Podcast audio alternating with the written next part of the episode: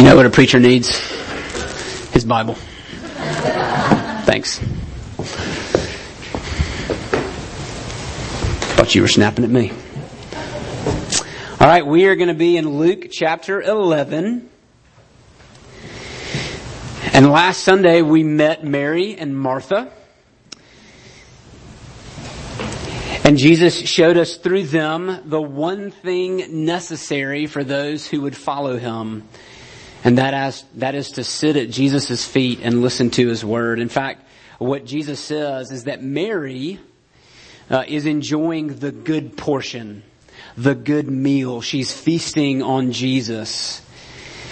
What we learned, right, is that uh, that we can be busy, even busy doing good things, uh, imagining that we are serving Jesus. But if we're working for Jesus without ever spending time with Jesus, then we probably need to ask the question of are we actually working for Jesus? Or are we working for ourselves? But Jesus commends listening. And so I want you to think about that for a second, that when, when you engage with the Bible, that you are engaging with a living person who loves you and knows you and wants to be known by you. That's what happens when you read the Bible. That's what happens. You're engaging with a real person. We're not simply studying a book, but rather we are uh, we are coming to listen to God so that we can know Him and we can enjoy Him. That's that's the goal. And this next sermon goes along with that. Just like any right, any good conversation has listening and speaking. Right? In fact, we would, we would say that uh, a sign of a good, healthy relationship is that the communication is a two-way street. There's listening and there's speaking. Whether that's a good friendship or a good marriage, there's listening and there's speaking. They go together. And so it is with God. And what we call that speaking, when we speak to God, we call that prayer. And it's no accident that Jesus records a whole conversation on prayer after this episode with Mary and Martha. So we have, we have Mary and Martha and sitting and listening to Jesus. And now in Luke chapter 11, we're going to see uh, Jesus talk to his disciples about prayer. So listening to God's word and praying to God go together. They are the listening and speaking of our conversation with God. So let's read Luke chapter 11. I'm going to read verses 1 through 13, and we're going to primarily camp out uh, in verses 1 through 4 today. Now, Jesus was praying in a certain place, and when he finished, one of his disciples said to him, Lord, teach us to pray, like John taught his disciples. And he said to them, when you pray, say, Father, hallowed be your name. Your kingdom come. Give us each day our daily bread and forgive us our sins. For we ourselves forgive everyone who is indebted to us. And lead us not into temptation. And he said to them, which of you who has a friend will go to him at midnight and say to him, friend, lend me three loaves for a friend of mine has arrived on a journey and I have nothing to set before him. And he'll answer from within, don't bother me. The door is now shut and my children are with me in bed. I cannot get up and give you anything. I tell you, though he will not get up and give him anything because he is his friend, yet because of his impudence or persistence, he will rise and give him whatever he needs. And I tell you, ask and it will be given to you. Seek and you will find. Knock and it will be open to you. For everyone who asks receives, and the one who seeks finds, and to the one who knocks it will be opened. What father among you, if his son asks for a fish, will instead of a fish give him a serpent? Or if he asks for an egg, will give him a scorpion? If you then, who are evil, know how to give good gifts to your children, how much more will the Heavenly Father give the Holy Spirit to those who ask Him? The grass withers, the flowers fade, but the word of our God endures forever. Let's pray. Lord, teach us to pray. Uh, teach us what it means to pray. Teach us what our prayers are rooted in. God, may our, our prayers and even our talking about prayer come from your word. May, may your word guide us in this endeavor. Since you are the one that we speak to, we pray it in Jesus' name. Amen. Uh, you may know uh, that I was a band nerd in high school and college. In fact, I was the nerdiest of the nerds because I played tuba. That's right. That's, that's, that should be humorous. Um, and every band that I was a part of in high school and in college had this kind of peculiar ritual. Uh, after we had finished our warm-ups and before we marched into the stadium, we would gather and pray the Lord's Prayer. At least that's what, that's what we call this. You may have recognized those words if you're familiar with the Bible. Uh, Matthew has a longer version of this prayer in his gospel, but we call this the Lord's Prayer. Technically it should be called the disciples prayer because it's the Lord teaching us how to pray. But every band that I was a part of, we would, we would recite this prayer in our kind of pregame warm-up huddle. Yes, the band huddles, uh, before we, before we lined up to march in. Now, the reason I call that curious is uh, because while we all had this prayer memorized, very few of us actually believed what we were saying. At least I could say that for myself, that, that my life at the time, uh, in those moments, did not even come close to reflecting the values of this prayer. In fact, there was even a part of that time where I did not even believe in the God who taught us to pray this way. Uh, and yet it was a part of the ritual um, that I don't know if it, we just use it as kind of like a, a lucky rabbit's foot um, to get hype for the game or, or whatever. But that's not how Jesus views this prayer. Jesus doesn't teach this as some kind of uh, ritual or uh, mantra or chant. Uh, he doesn't teach this as something that we just, uh, while it's good to memorize and pray this prayer, Jesus doesn't teach us this so that we will just blindly repeat it back, expecting some kind of blessing in return. The God of the Bible doesn't work that way. Uh, that system is called karma, uh, and it is very different from grace. Uh, in, in karma, you input a certain thing hoping to get a certain thing out, right? So do good, get good, do bad, get bad. But that's not how the God of the Bible works. Thankfully. Because I don't know if you realize this, like all that we put in is bad. So if we were going to operate under a karma system, like all we would get back is bad. But under the system of grace that God operates uh, under, uh, that God operates through in His Son Jesus, uh, we put in bad, and He gives us good anyway.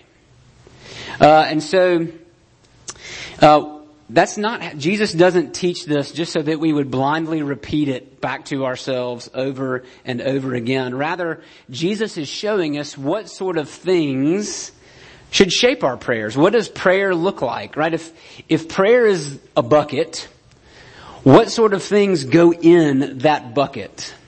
What sort of things does Jesus say should uh, shape our prayer lives? Now, before we jump into this, I want to just point out two things of interest. One, we have to be taught how to pray. Did you notice that? That that the disciples have been watching Jesus pray and once he begins to wrap it up, once he, once he's finished, they approach him and say, Lord, would you teach us how to pray? Now these men have prayed before, right? These would have been faithful Jewish men, more than likely. They've been in the synagogue. They've heard the scriptures read. They had said prayers. But yet they see something in Jesus that says, no, no, no, we need to learn. Uh, we need to be taught how to pray, which really shouldn't come all, that, that really shouldn't come as a shock to us, right? Um, you learned to speak. You don't remember this, but you learned to speak as a little child. Right? You had to learn. In fact, when children uh, are removed from loving adults around them speaking, they don't learn how to speak. Right? Their development is hindered. And so, just like we learn how to speak, we have to learn how to pray. And I, I, want that to encourage you because that means that prayer doesn't necessarily come naturally to us. That it's something we have to be taught and to learn how to do.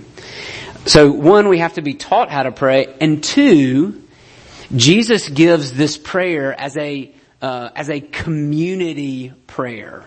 He gives it to his disciples as a group. They are to pray things like "Our Father," right, or uh, "Forgive us." These these are first person plural pronouns. I just pulled out some grammar language. Um, took you back to ninth grade, right? So these are prayers that we pray together.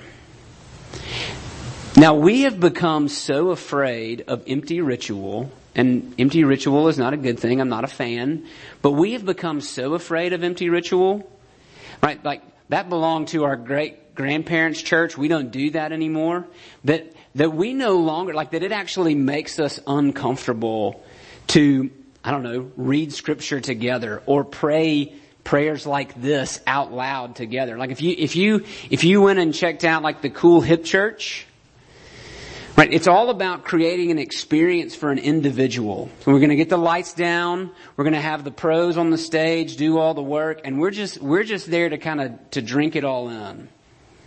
But Jesus doesn't envision that, right? That's not a New Testament picture of what the church looks like. The Bible doesn't give us a lot about what New Testament worship looked like, but our, our best, our best records show us that it was very participatory, right? That there was mutual reading of the scriptures together. That, that the, the early church did pray together as they listened to God's word together. So I want you to think about this. This is, this is not just my prayer.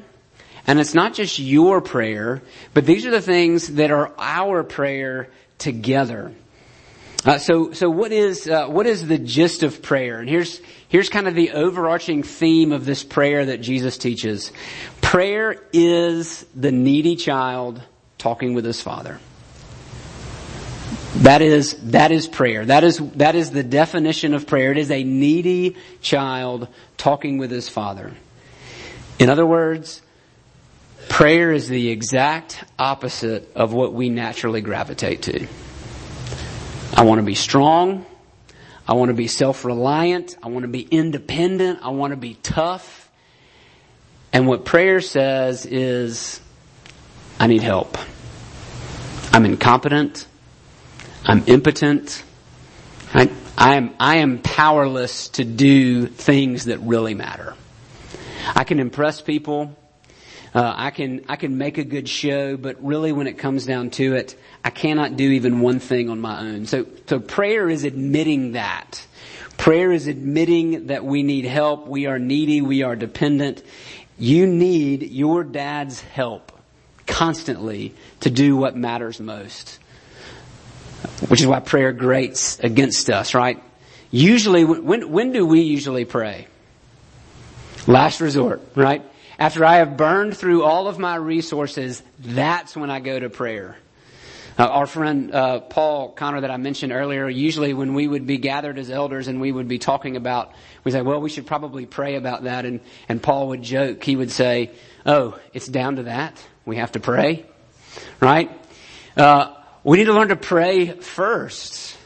Uh, prayer is not a last resort. Rather, it is our communion with God. It is our, it is our talking. Our, we are needy children talking with our Father. And so we're going to look at the different elements, six different elements of this prayer, uh, and see what they teach us about our prayers. The first one is our approach. Our approach.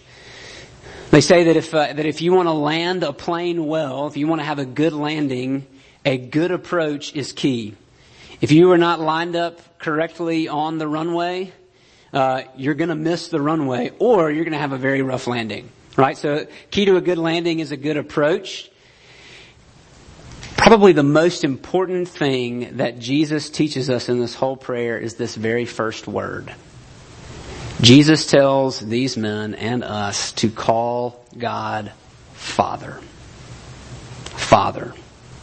Abba. Not daddy. Dad be fine. Father. I want you to think about how revolutionary that is. Jesus is saying that the holy, glorious, all-powerful, all-knowing, omnipresent creator and sustainer of the universe who is worthy of all worship and honor and reverence, you get to call him Father. You approach him as a son or a daughter would approach a dad. And this is really one of the most shocking claims of Christianity. If you're in Christ, you don't belong to a system, you don't belong simply to a religion, but you are in God's family. John 1, 12. To all who did receive him, to all who did receive Jesus, who believed in his name, he gave the right to become children of God.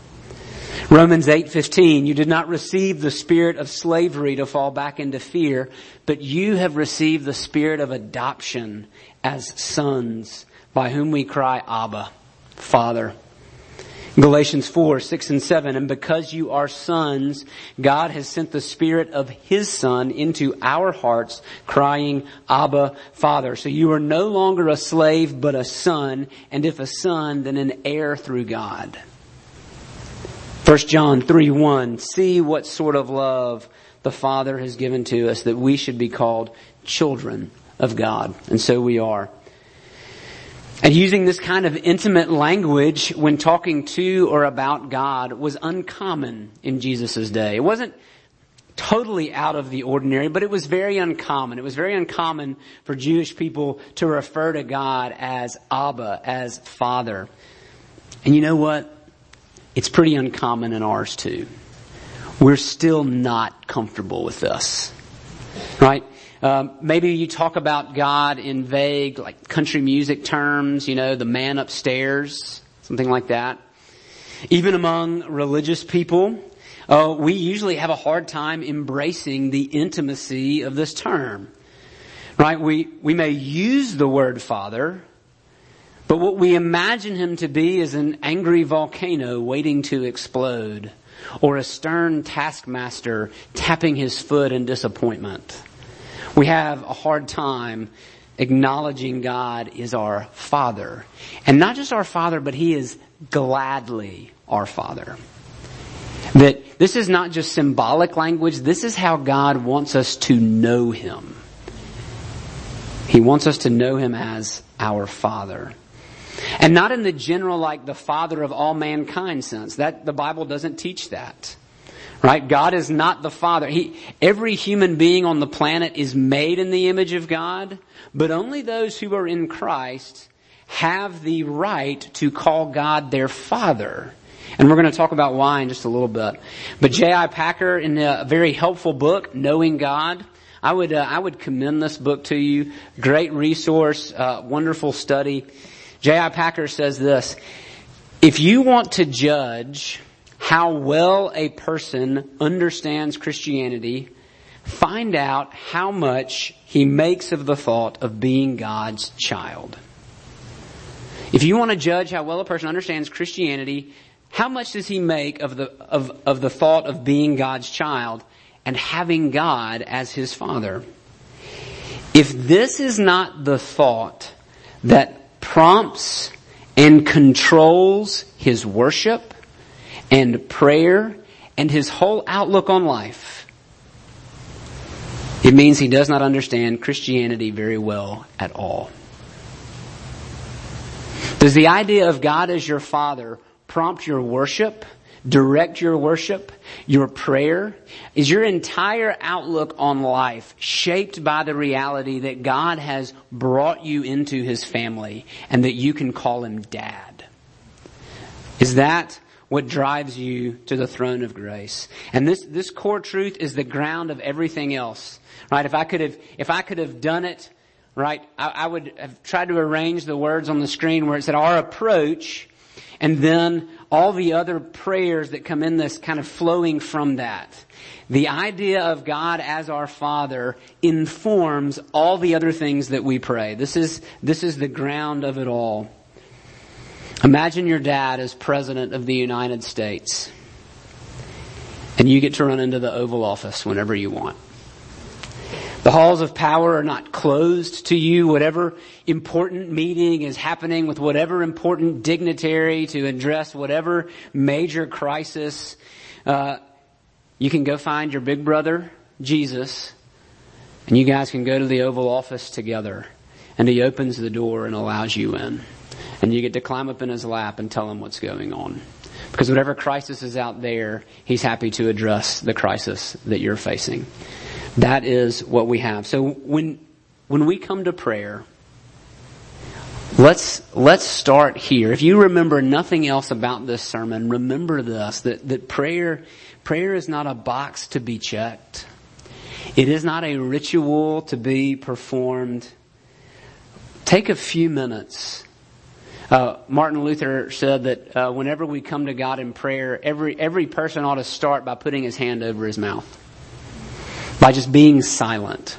Take a few minutes to realize that you're coming into the throne room of your Father in heaven. That the, the God to whom you speak and to whom you, uh, the God who's, who you give thanks for, the God that you bring your request to is your Father. And what is it that my Father wants to hear from me? What sort of things does Jesus say should shape our prayers? The first thing Jesus says is, hallow your name. May your name be hallowed. That's a, that's a word we use a lot. Hallow. Um, basically what Jesus is saying is that we're, we're, we're asking that God's name would be honored and would be treated as holy. Now, why God's name? Well, God's name represents God, just like your name represents you. If I say Paul Smith, we know who I'm talking about, right? There's a certain person with a certain look and a certain set of characteristics, okay? Uh, and if I were to say something about Paul Smith that was not true, what would be Paul Smith's right response? Hey, that's not true. That's not who I am. Right? And so, uh, the first thing Jesus wants us to pray for is the honoring of God's name, of His character, of His worth. Jesus teaches us to pray that God's name would rightly be honored and glorified. First by those who bear His name. So if you are in Christ, you bear the name of God. You're in His family. It's the family name. It's like when your parents would drop you off at the mall and there would be that, that stern talking to you right before you got out the door. Remember whose you are, right?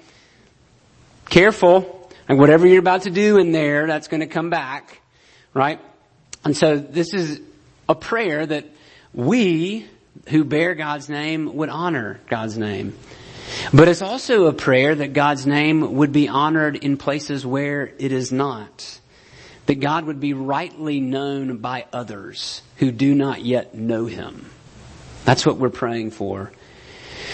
And I don't want you to hear that as simply, I must live a righteous life so that I make God proud. So that I make God look good. That's not really what we're praying.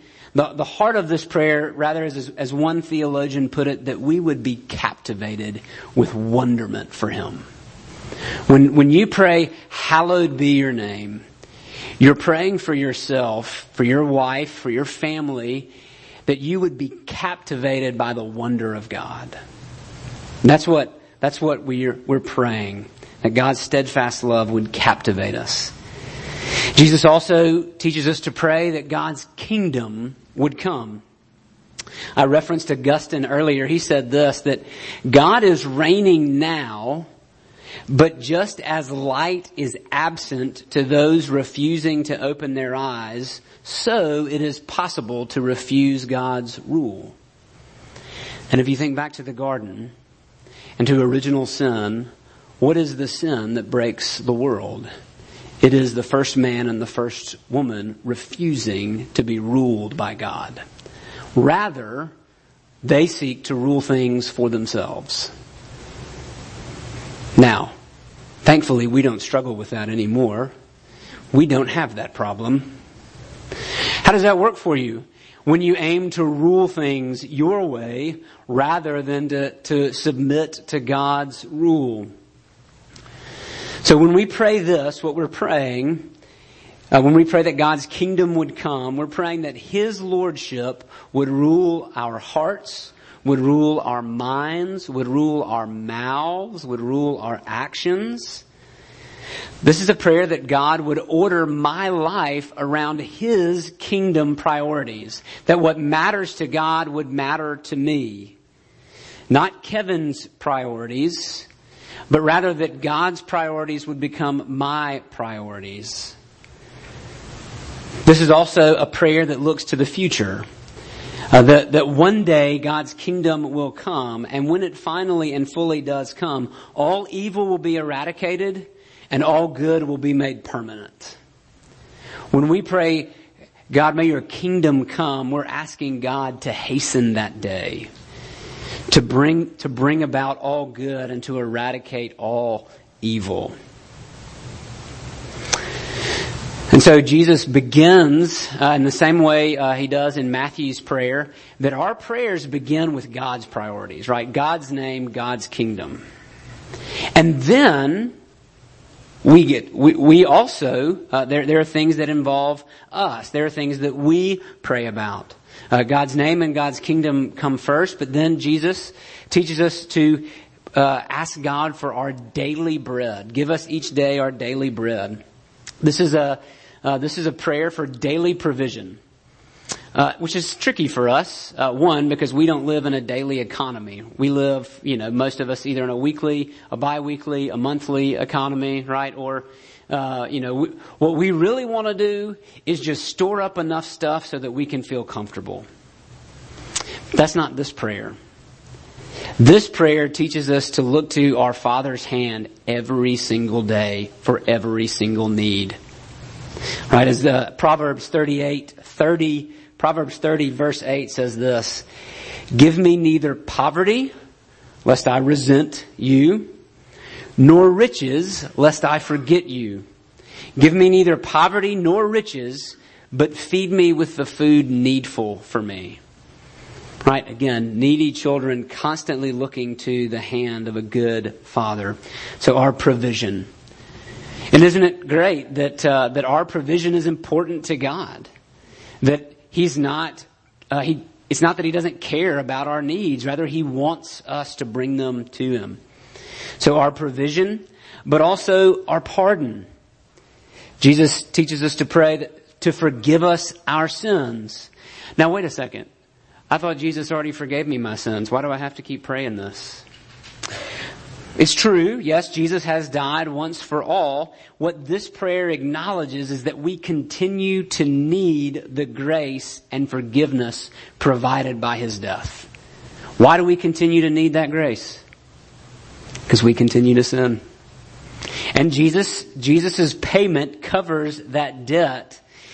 But you and I need to constantly acknowledge that. We need to constantly come before God and acknowledge that that we need forgiveness.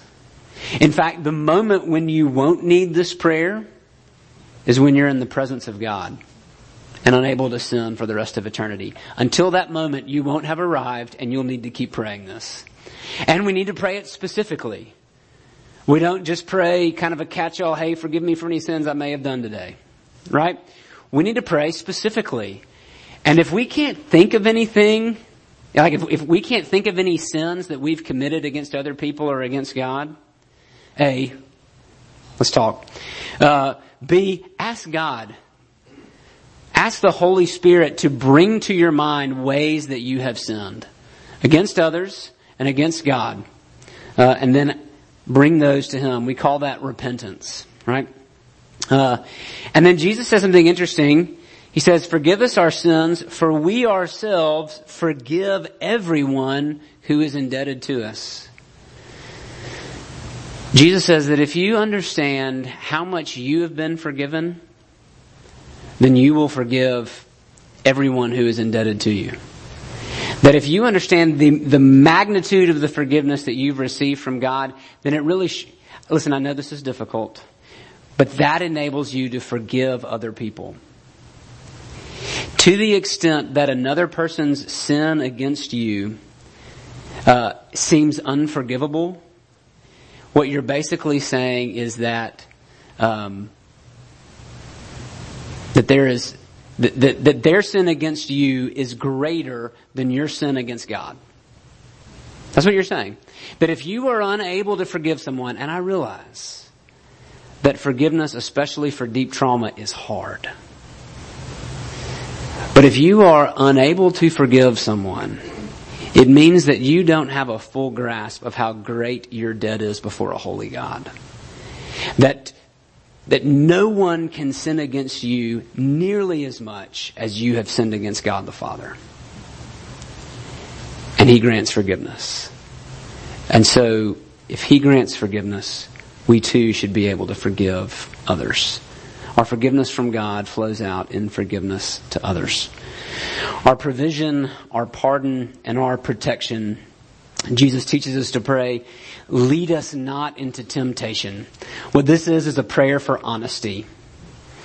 Uh, a prayer for a prayer for me to be honest with myself that in some ways I'm my own worst enemy. That if put in the right situation, if given the right opportunity, I'm going to fall. And so this is a prayer that God would keep uh, that from happening. That God would keep me out for, uh, out of that opportunity, away from that opportunity. Um, uh, one one way to look at it is this: uh, when desire and opportunity meet, that would be temptation. So, you could put me in a room full of Starburst and SweeTarts and uh, lollipops, and I'm I'm not going to fail. I, I, I'm not I'm not going to falter because none of those things are appealing to me. I'm just not a sweet candy kind of guy. You put me in a room full of dark chocolate, we're going to have a gluttony problem. Okay? That's where desire and opportunity come together to create the conditions for temptation. Okay? Uh, if you've ever seen me at the dessert table, there's a reason, by the way, I hang out from Soup Sunday. Uh, I'm hoping that most of Miss Merlene's cheesecake is devoured before I get there, because I am unable to operate self-control in that case. All right, when desire and opportunity come together, that's temptation. This prayer is, is saying, God, I can't do it. Father, I cannot handle that kind of that kind of opportunity to indulge my desire. Would you keep me from that? Would you keep me from that which is not good for me? That is what, that is what this prayer is. It is a, it is a prayer to be protected from myself. You know, we, pr- we pray all the time for, for travel mercies, now that we would be protected on the road. This prayer acknowledges that whatever's going to happen, whatever may happen to you on the road is not nearly as, as detrimental to you as what can happen in your own heart. We need to be protected from ourselves more than, more than anything else. Right? An injury in a, an injury in a sporting match is not nearly as deadly as me indulging sin. We need to be protected from ourselves. So, our approach, God's name, God's kingdom, our provision, our pardon, our protection. Now Jesus doesn't mention this here, but if you hear Christians pray, they usually finish it with this phrase, in Jesus' name. You ever think about why we do that? It's not a hashtag. It's not a tagline. It's not like a period on the end of the sentence or an exclamation point or anything like that. Why do we pray in Jesus' name? Well, because Jesus' name is what opens the door to the Father. In fact, we can't even call God Father unless we have Jesus, unless we are in Jesus. You see, He's the, He's the only Son. He's the only begotten Son. And in order for us to be sons and daughters adopted by God, we have to be adopted in Christ. The analogy kind of falls apart, but in other words, He's the one who's done the, the necessary paperwork so that we can be called sons and daughters. We pray in Jesus' name because without the name of Jesus, we're not a part of the family. And we don't have access, we don't have access to the throne room of the universe. We can't pray any of these other things. So this morning, I want you to ask yourself, am I in Christ? Am I in Jesus? Have I repented and believed in the name of Jesus so that I can be saved from my sins? So that I can be called a daughter? So that I can be called a son? Come to Jesus. Come resting in Him alone and the storehouses of the Father are open to you. Let's pray. Lord Most High, we acknowledge that we can call you a holy and good God and we can call you Father. Thank you for the work of Jesus that opens that door to us. Teach us to pray, Lord. We need your help. Teach us to see you as our Father. We ask it in Jesus' name. Amen.